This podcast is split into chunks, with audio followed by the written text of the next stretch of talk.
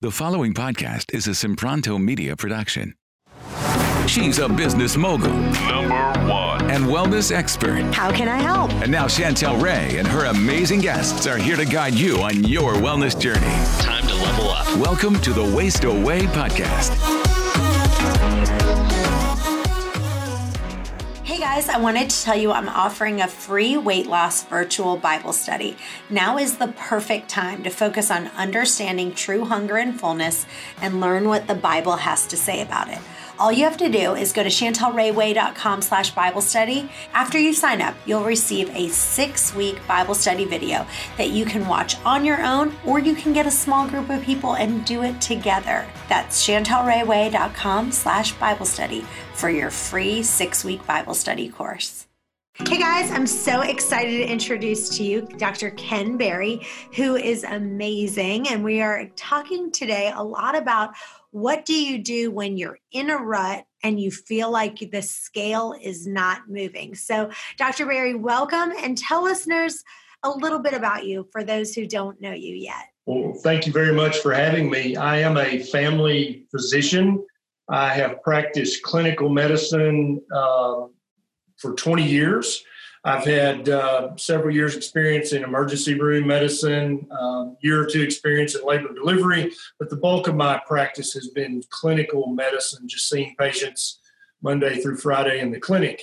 Um, and during that time, at one point, I became a morbidly obese, pre-diabetic, very inflamed physician, and uh, basically had to go back to the drawing board and say, wait a minute, if I can't keep myself healthy, how am I supposed to help other people maximize their health? And uh, so that took me on a kind of a deep into the rabbit hole journey, studying and basically restudying and relearning human nutrition and what that means, both the eating of human nutrition, what to eat, what not to eat, and also not eating. How safe is fasting? How big a deal is fasting? How powerful is fasting? And so that's kind of what's landed me here at this current juncture, is is that journey of self-improvement and then sharing what I've learned, both by personal experience, by clinical experience, and by really trying to engulf the research that's out there and synthesize that in a way that I can help just regular people with a spouse and a job and a dog and, you know, hopes and aspirations. I can kind of help them understand what all that means when you put all that together. Awesome. So one of the questions, so today I want to ask you some of the questions that we are getting on a constant um, basis, like over and over and over. And this sure. first question is um, just about being cold. And she starts off by saying, brr, I'm feeling always, I'm always feeling cold when I'm fasting. Is this common with other people?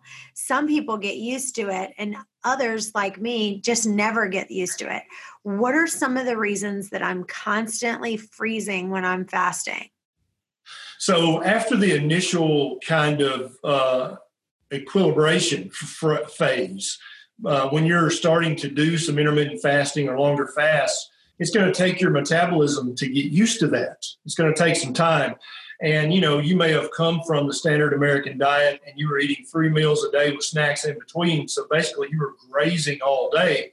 And so it looks like it takes a few days or a few weeks, maybe even a month or two, for your metabolism to remember, oh, wait a minute, I can run just fine burning fat for fuel. I don't have to have carbohydrates every two hours. And so there's probably a, a period of balancing out there for a few days, weeks, or a month or two. That's and that happens almost to everybody when they really start to implement some meaningful intermittent fasting or longer fasts into their lifestyle. But the two most common reasons, after you're fat adapted and after you've been fasting for a while, if you're chronically cold, then one of two things is probably the matter.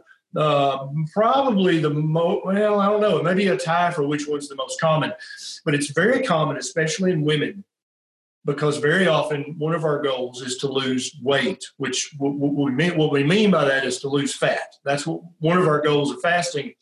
And so for, for women especially, not all women, but most, they they hear, they have their mother's voice hardwired in their subconscious, or their grandmother's voice, or their aunt's voice.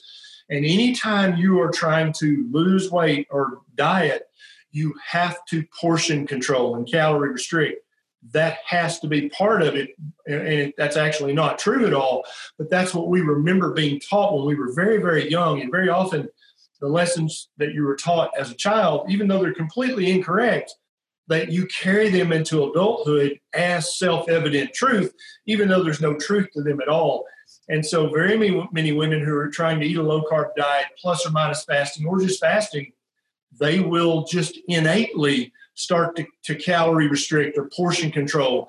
And so when they're in their feeding window or their feasting window, they're still trying to eat these bird-sized portions that they think that the world looking over their shoulder would approve of.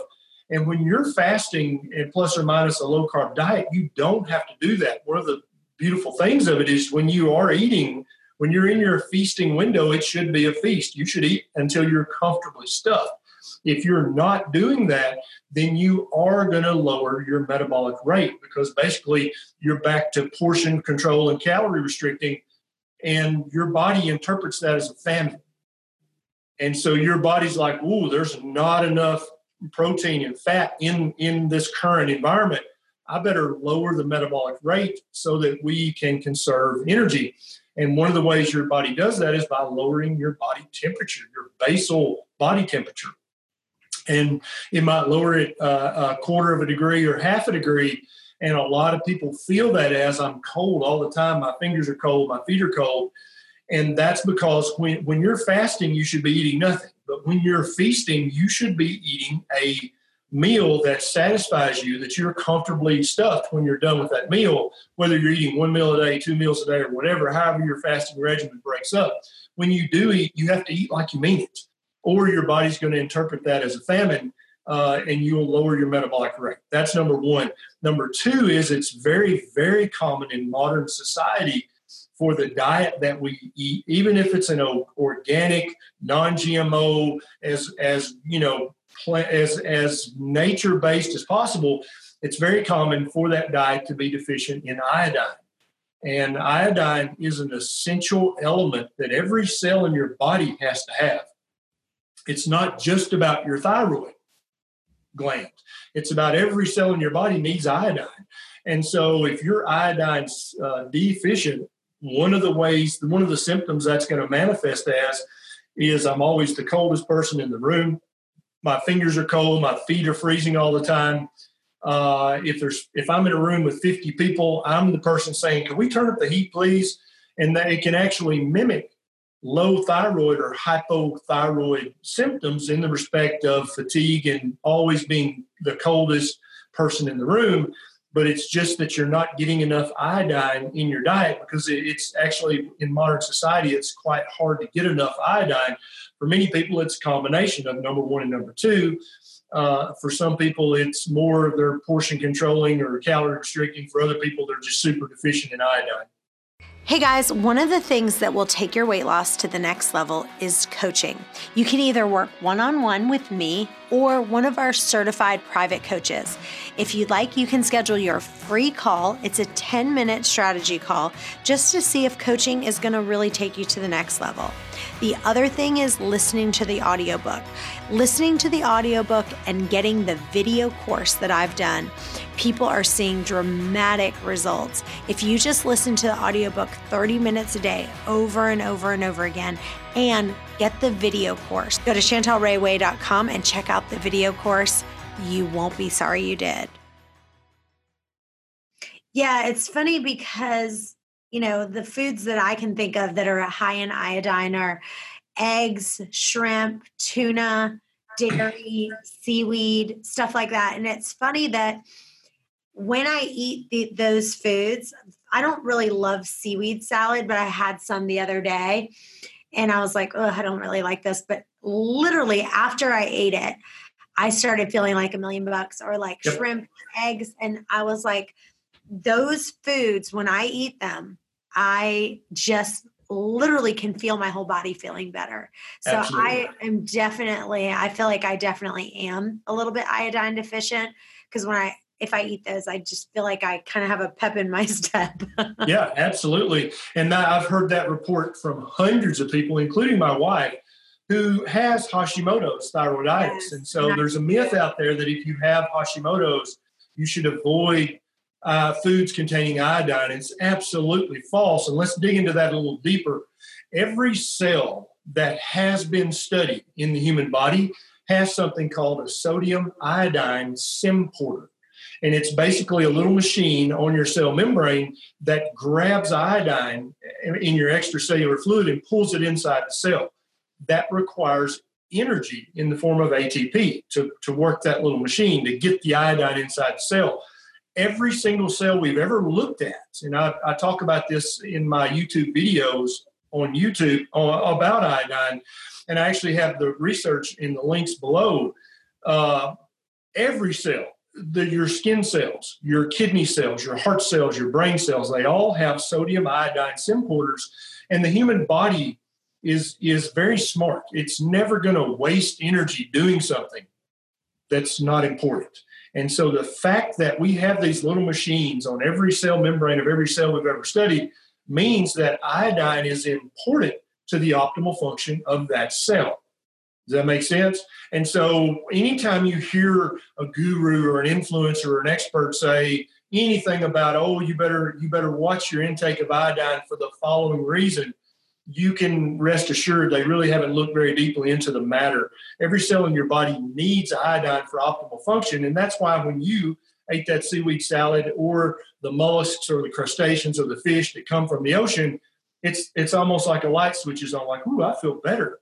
That's why, is because your cells that are craving that iodine, you you made them happy by giving them a good dose of that iodine. So what do you think about, you know, most table salt has been iodized. And so they people, some people say, well, if you just have iodized salt, you're going to get all the iodine that you need. How would you respond to that? Yeah, that's a, actually a, a, a, first of all, a terrible way to get iodine in your diet is from iodized salt. That is a, a governmental invention that the federal government came up with back around the time of World War One, because all of the young guys they were trying to enlist or draft into the military had goiters because they were iodine deficient. Because in the middle of the of our of the United States, kind of the geographical middle of it, the soil is very, very depleted in iodine because they're so far from the ocean. And so all these guys had a goiter, and so they're like, how can we get iodine into the into the society in general? And they said, well, it's just, this how salt companies put it in the salt. So that's number one. It's an artificial construct right off the bat. So, but but we all grew up with that, so it feels natural to us, because as children, we knew, we're like, wait, what does this mean, iodized? And we, you know, looked it up or whatever our mother told us. That doesn't mean that's a natural way of doing it. It's very unnatural. Secondly, when the salt sits on the shelf in the warehouse or in the big box store or in your pantry for a few months, most of the iodine will sublimate out. And this is something that uh, many of the elements can do. They can bypass, they can go from a solid to a gas, and they can skip the liquid phase. And so most of the iodine's gone in that salt that you think is iodized. Uh, also, sea salts are a terrible source of iodine. A lot of people just think all salt has iodine, and that's not true at all. It might have a tiny bit. Redmond's Real Salt from uh, the Salt Lake in Utah, that, that has a tiny bit of iodine. Himalayan pink sea salt, if it's real, has a tiny bit of iodine in it, but not enough to give you your daily needs.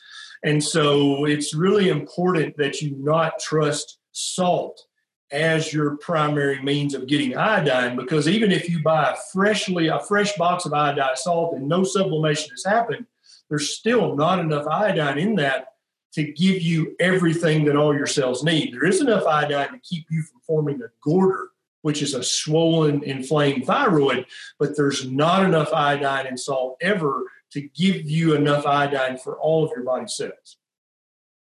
So let's back up for just a second and talk about, I want you to answer the question, first of all, what is Hashimoto's disease? Because I think that a lot of us pretend like everyone knows, but what is Hashimoto's mm. disease? What causes Hashimoto's disease? And what's the difference between Hashimoto's and hypothyroidism? So Hashimoto's thyroiditis is an autoimmune condi- uh, condition of inflammation of the thyroid gland caused by your immune system actually attacking parts of your thyroid gland. Uh, and no one knows exactly why that happens, but we have ample anecdotal evidence in the low-carb, keto, carnivore communities that Hashimoto's calms way down and gets way better when you remove the highly inflammatory processed grains and sugars and industrial vegetable oils. When you get all that stuff out of your diet, it seems to get better. So there's probably something in the modern diet that's causing this epidemic of Hashimoto's thyroiditis that we're currently seeing. That's number one. Number two is uh, hypothyroidism can ultimately result from Hashimoto's, but you can actually have hyperthyroid symptoms from Hashimoto's as well, and in the earlier stages of Hashimoto's. But ultimately what seems to happen is that the thyroid, after it's been under attack for, for many months or a few years by your own immune system, is that it's damaged enough of your thyroid gland that you're just not able to make enough T four, which converts to T three, to have a normally functioning thyroid again. And so you become hypothyroid or low, have a low thyroid condition. So Hashimoto's ultimately leads to hypothyroidism, and it can give you hypothyroid symptoms even when your the lab results your doctor might check still looks like your euthyroid or normal. You may already have multiple of the multiple, multiple symptoms of hypothyroidism with Hashimoto's. Hey guys, I want to tell you about a great product that you absolutely cannot live without, and it's called Digest Aid. When you're stressed, you might not be able to produce as much stomach acid. And if you're eating a little more right now and you're stressed, you need help to digest your food. My Digest Aid that I created has enzymes that are capable of doing just that. It has both betaine H C L, not just H C L, but an enzyme pepsin that helps your body digest your food, which is really unique.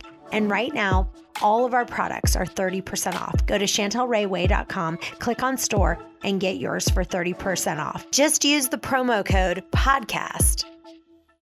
Mm-hmm. Yeah, absolutely. And so for you, like, what do you say to people who, because I have seen studies out there that say, you know, if you have Hashimoto's, that you should avoid iodine. And they say the other thing is the other piece is that uh, dairy has a lot of iodine in it. And so it's funny because I always tell people, you know, if I try to not have gluten and dairy, those are the two things I try to avoid on my diet. But if I was going to like, just be like, I'm falling off the wagon, I'm eating whatever the heck I want, the one thing that I like am like to die for is a slice of Ezekiel toast with cottage cheese on top. And people are like, you know, like for me, that would be like, oh my gosh, I would go crazy for that. Um, so what do you say to the people who say that iodine is could can actually is not good for that? What what is your combat for that? Well, basically, when they say that, that just reveals a, a lack of understanding or a misunderstanding of human physiology. It would it's really along the same lines of saying, well, you have to be adequately hydrated in order to get pregnant. So like if you're, you know, if you're very dehydrated chronically, that's going to make it harder for you to get pregnant, right? Okay, yeah, we can all agree on that. So that would then they would say, well, if, so if you don't want to get pregnant, you better not drink too much water, because if you get overly hydrated, that's going to increase your risk of getting pregnant. No, no, that no, that doesn't make any sense whatsoever, right? So being adequately hydrated is a, a prerequisite for getting pregnant. You have to have adequate hydration, but drinking more water is not going to make you at risk of becoming pregnant. That doesn't work that way. And the same goes with thyroid function. You need iodine in order to manufacture T four and the other, the other thyroid hormones that the thyroid gland manufactures. But if you have too much iodine, you're not in any way going to become hyperthyroid in regards to, oh, you're making so much extra unnecessary thyroid hormone because you're taking this extra iodine supplement. That doesn't make any sense at all. Uh, and then the sources of iodine, you always have to remember this. Iodine is an element. It's on the periodic table of the elements, right? You cannot make iodine, and neither, neither can the cow that produced the dairy or the cow that produced the liver. If what the cow is eating is deficient in iodine, then that milk, that, that egg yolk, that uh, cheese, that butter is also not going to be a good source of iodine. Theoretically, uh, fatty dairy products should be. Egg yolk should be a good source of iodine, but if the chicken was eating feed that was iodine depleted, that chicken nor the cow can, they cannot perform nuclear fusion in their body, like, like in the center of the sun. They cannot create that element. It's either in their diet or it's not in their body. That you, yeah, everybody has to agree on that. And so, yes, theoretically, you know, fatty dairy products and egg yolks and other things should be a good source of dairy, but they're not always, depending on what the animal eats. Most things that are actually grown in the sea, the sea vegetables, the seaweed, the seafood, mollusks, crustaceans, fish, they, the ocean is a good source of iodine. It's, it has a good supply in just ocean water, and so they're going to be a pretty good source consistently of iodine. Now, you got to always watch out for the farm-raised. If they're raised in an artificial environment and not actually in the wild ocean, they may also not be a good source of iodine. Right. And, it, you know, I think one of the things I always say is to really listen to your body, um, what your body needs. Like, for example, if, if my, my son starts to get a little bit of a cold or he starts to get run down, he'll literally ask me, he'll be like, Mom, I'm craving orange juice. Can I have some orange juice? Like, he just naturally tends to that. And so you have to ask yourself, like, like for me, I told you, I crave eggs, or I'll crave, you know, dairy, or crave tuna, or crave shrimp. That's probably telling me, my body is telling me I'm iodine deficient. You know, I need, probably, yes. My body's Most, telling yeah. me. Many I'm, of our cravings do mean that you have a physiological need for some mineral or some vitamin. Um, I think some of our, some of our cravings ha- are uh, constructs. Our, our, you know, our mom always gave us this when we were sick, or, or our grandmother always said, oh, you should drink this or eat this. So like in the southern United States, I don't know if it's this way everywhere, but if you start to get a stomach virus, you start to crave seven up or Sprite, because that's what every grandmother and mother in the southern United States gives you if you have a stomach virus. You, and so you come to associate that with, oh, I don't know, I must need something in the seven up or Sprite. And that's obviously not true. There's nothing in there except sugar and fizz. But we we falsely learn that as a craving. So I don't think every craving means that you're looking for a, an essential vitamin or mineral, but some of them do, absolutely. Mm. Okay, this next this question is from Alexandra. I'd like for you to answer it. It says, should you take supplements when you're fasting? Should I wait until my eating window? I'm a creature of habit, and I always take them in the morning. If I wait until my feeding window, I'm forgetting and not taking them. Will I break my fast if I'm taking supplements? But just remember, if I don't do it in the morning, I'm not going to end up taking it. I will always forget. Alexandra. Yeah, great question. First of all, I don't think that any supplement in the form of a capsule or a pill or a gel cap is going to meaningfully break your fast. I don't think that's true at all. If you if you if you take them with some water, uh, whether sparkling or still. But the second problem is is how much of that vitamin or mineral are you going to actually absorb and make bioavailable inside your system? And the answer for some of them is not much at all if you're fasting. Uh, four of the vitamins, vitamin A, vitamin D, vitamin E, and vitamin K, are fat soluble. And so if you just take those on an empty stomach, especially if they're not in a, an oil-filled gel cap, then you're you're gonna, not going to absorb any of that. And so what I would say to do is, is you probably need to take most of your vitamins and minerals and supplements with food. That's how most of them are absorbed the best. There's this thing on your phone now. Uh, there's a person you can talk to whose name starts with an S, and you can say, hey, so-and-so, wake me up at five p.m. And you, that's it, you're done. And so then when that alarm goes off, you're like, ah, oh, it's time to take my supplements, or whatever time you're going to break your fast. Just have your phone, just tell your phone with a voice to a voice command to wake you up at that time. So the alarm goes off and you're like, why is that? Oh yeah, I got to take my supplements. That it's, and with modern technology, it's very easy, because I'm that way as well. If I'm having to take a medication two or three times a day, I'm damn sure going to forget at least one, if not two of those doses. I just not going to do that. But you don't want to take an expensive supplement and then just pee and poop it out because you didn't absorb it. That doesn't help you at all. But no, I don't think taking supplements breaks your fast, but you're probably wasting the majority of whatever's in the supplement because you're just not absorbing it. All right. This next question is from our Facebook group, Mary Lewis. Can I hear from you all that it took a long time to see results on the scale and also in your clothes? I seem to be one of those people, and yes, I've tried changing things up many times and it has not worked. What do you tell women that are have been that are having trouble but have been consistent since September? Also, I lost a lot last year doing this and it was easy. Why is it not now? Yeah. So first of all, for every woman listening who's forty years of age or older, if you're stalled on your fat loss, let's call it fat loss, not weight loss, because nobody wants to lose muscle and nobody wants to lose bone density and nobody wants to lose the density of their cartilage, their tendons, or their ligaments. We don't want that. We want to lose fat. We want to burn fat off our body. And so for every woman forty and older, if you're in a weight loss stall or a fat loss stall and you have not lost any weight in three months, six months, nine months, a year, the first thing I want to say to you is, congratulations. And you're like, what? Here's why. What is the average, what happens to the average woman who's just eating the standard American diet or the American Diabetes Association diet? What happens to them every three months? On average, They're they gain dating. a pound. They gain a pound. That's right.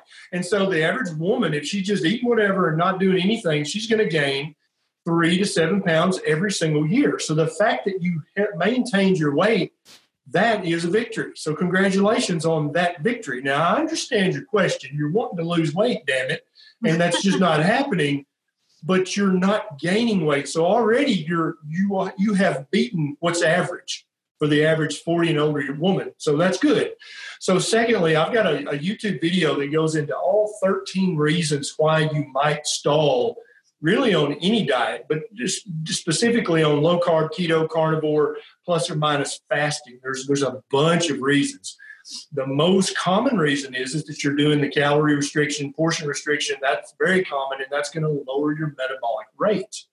If you're not eating enough fatty meat in your diet, that it, even if you're gorging on pl- low-fat plants, to your body, that's a famine. It's going to lower your metabolic rate. You're just not going to burn fat as fast if you're doing that. Many people notice when, and it can be fatty seafood or it can be fatty red meat. It doesn't really matter, but your body has to have animal fat in order to know, ah, there's not a famine. Everything's good. I can go ahead. I don't have to store all this energy on my body anymore, which is what fat is. I can go ahead and burn some of that off because it's inefficient for your body to hold all this extra fat unless there's a famine, in which case it's very, it's very smart for your body to hold on to that fat. And so if you're trying to portion control, calorie restrict, eat lots of, you know, raw salads and stuff, your body's like, I don't know, because people have to understand the paleoanthropological evidence is very clear on this. Human beings as a species for the last quarter of a million years, we have eaten as much fatty meat as we could get our hands on. We eat veg if we, if we like the taste of it or if we need it to keep from starving to death. But fatty meat is a signal to our body, all is well. There's no famine, you're in good shape uh, ecologically, so there's no reason to hold all this extra fat. Another very common reason for a stall is to have an undiagnosed hypothyroid condition.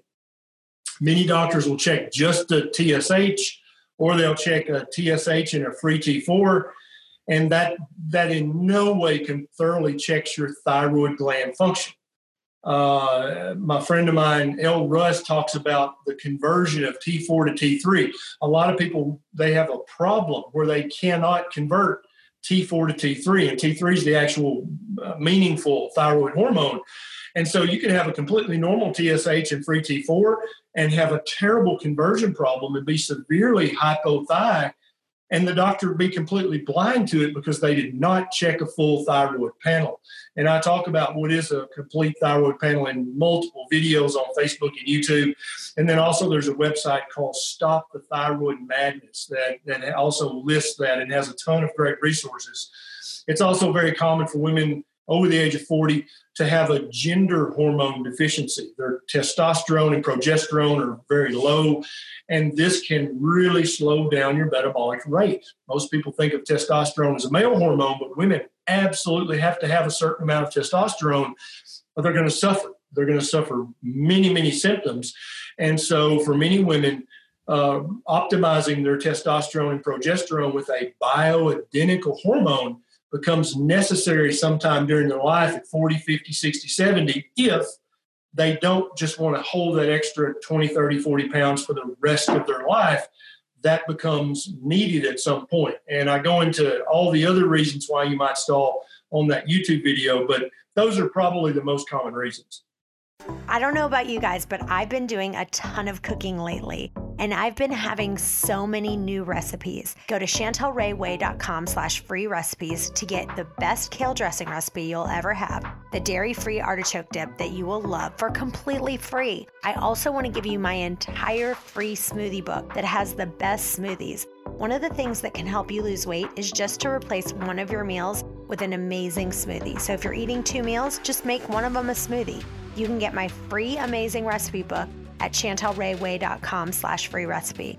And our protein shakes are amazing as well. And right now they're thirty percent off. Go to chantelrayway dot com, click on store, and use podcast for the thirty percent off your protein shake. Awesome. All right. This next question is about drinking too many too much water. This is from Anonymous. How do you know if you're drinking too much water on your fast? I almost feel like I'm drinking more than my body is capable of excreting. When I'm fasting, I'm having a little bit of bloating, some headaches, and brain fog. I work at Geico, and they're not happy that I'm taking increased bathroom breaks. My boss has made some mentions that I'm going to the bathroom way too much. This is all while I'm fasting. How yeah. do you know if you're drinking too much water on your fast? So if you're drinking water when you're not thirsty, then you're you're drinking too much water. And it's not necessarily that that's going to be bad for you, but you're going to have to go pee every two hours. And if you dilute your serum enough, you could actually become uh, low on sodium, low on potassium or magnesium, and it can make you feel very fatigued, very yucky, very, very absent-minded. Plus, you got to go pee every two hours. There's this huge belief in the health and nutrition space on social media that drinking lots of water is mandatory for, for fat loss, for good health, to, to cleanse your liver, to cleanse your kidneys. There is no physiology behind that. There's no, no physiological truth behind that whatsoever. It makes just as much sense to eat when you're not hungry as it does to drink water, to gorge on water, to push water when you're not thirsty. Your body is hardwired. You're going to drink when you're thirsty, okay? If you get thirsty enough, you'll drink mud puddle water. one hundred percent, you will, okay? You'll drink, you'll drink ocean water if you get truly thirsty enough. So don't think that, oh, because you hear this myth, oh, well, our thirst, blah, blah, blah, you need to drink so many ounces per pound of body or so many. No, all that's bunk. All that's busy work to keep you busy thinking you're actually doing something. And what it's really doing is wasting your time and wasting your effort that you could be applying to something that actually is going to help you lose fat and get healthier, which is watching the foods you eat and making sure that they're physiologically appropriate. Uh, if you're thirsty, drink. If you're not thirsty, don't drink. The end. That's it.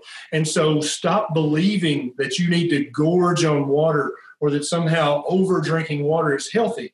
It's not. And actually, if you if you really force the issue and drink too much, you you can you can develop hyponatremia, which is a very low sodium that can be quite dangerous and quite serious. It's hard to do, but it's possible. But if you're not thirsty, don't drink. That'll solve that problem, and it'll make your employer happier as well. Yeah, I actually know somebody. I didn't know them, but I heard of a story that, um, you know, they got overhydrated and they actually died. They did a like a marathon race. Yep. And they drank too much water. And after the marathon race, they actually died from drinking too much water. It can happen. Yeah. Okay. This next question says, I'm worried about eating tuna because I've heard that they are filled with parasites. Even though tuna is highly nutritious, I heard that eating it raw may pose some risks. Can you tell me how high of a risk? And I love tuna. I don't want to give it up, but I already feel like I have parasites. So how do I fix it? So I've been practicing clinical medicine for twenty years. And in that twenty years, I've not seen a single person who uh, got a parasite from eating either cooked or raw tuna. I've not seen that a single time. And I have been looking. Before you say that, I actually I actually do believe parasites are a thing, and I have been looking for them for several years. Uh, but there's a lot of mythology behind parasites out there on the internet that can really spook you and make you just afraid of everything. Uh, that's number one. The thing you might worry about with tuna and other kind of uh, apex predator fish like swordfish is is the mercury content. And so I tend to focus on eating smaller fish, uh, smaller cold water fish. They don't eat big fish, and so they don't really magnify the mercury content that winds up being in their flesh. So I'll focus more on sardines, anchovies, mackerel, herring, and uh, cold water fish like that that are wild caught. I'm not getting nearly the amount of mercury that I'm getting in uh, tuna or swordfish. But as far as the, the parent, I mean, if you, if you're going to eat some raw tuna and it stinks, it's, it's ruined. Don't eat that. That's bad. That's your, that's your hardwired sense of don't eat that. But if it's fresh and it's been properly handled, the, the chances of you getting a parasite from eating raw tuna are astronomically small. Awesome. Awesome. Well, this has been so amazing. Tell listeners where they can find you and where they can follow you. So I have this book called Lies My Doctor Told Me, and it's available in paperback, uh, Kindle, and an Audible version. If you're like me and you're spoiled and you don't actually like to read books, you like to listen to them, there's an Audible too, and it's available wherever you buy your books at. I have a, a YouTube channel that has, I actually just went over a million subscribers, and I have over two hundred seventy videos on my YouTube channel you can watch for free about fat loss, about low-carb diets, about I have a, actually a playlist called Fasting one oh one that I it's probably has forty or fifty videos in it just about fasting. I have a lot of videos about uh, hormones, male and female, about thyroid, uh, adrenal, all kinds of stuff I talk about on the YouTube. And I do have uh, one on there about parasites, I think. It's been a minute since I made that. I also have a Facebook page where I do a lot of work. My wife, Nisha, and I, we go live every Monday night at seven p.m. Central and talk about, you know, health and nutrition-related news articles and the latest stupid thing we heard somebody say on the internet. And then we also do a lot of, uh, we take a lot of questions like you do and try to help people understand their health, both mental and physical, both medically and nutritionally. And I'm also on Twitter and Instagram and Vero and TikTok and Gab and everywhere else. But those are my, my main three that I focus on. That's awesome. Well, if you have a question that you want answered, go to questions at chantel rayway dot com. We'll see you next time. Bye-bye. Hey guys, thanks for listening to today's podcast. If you enjoy the podcast, it would mean the world to us for you to leave a review on iTunes to get this podcast out to others that may have the same questions that you do. And as always, if you have a question that you want answered, email those to questions at chantel rayway dot com. Thanks again, and we'll see you next time.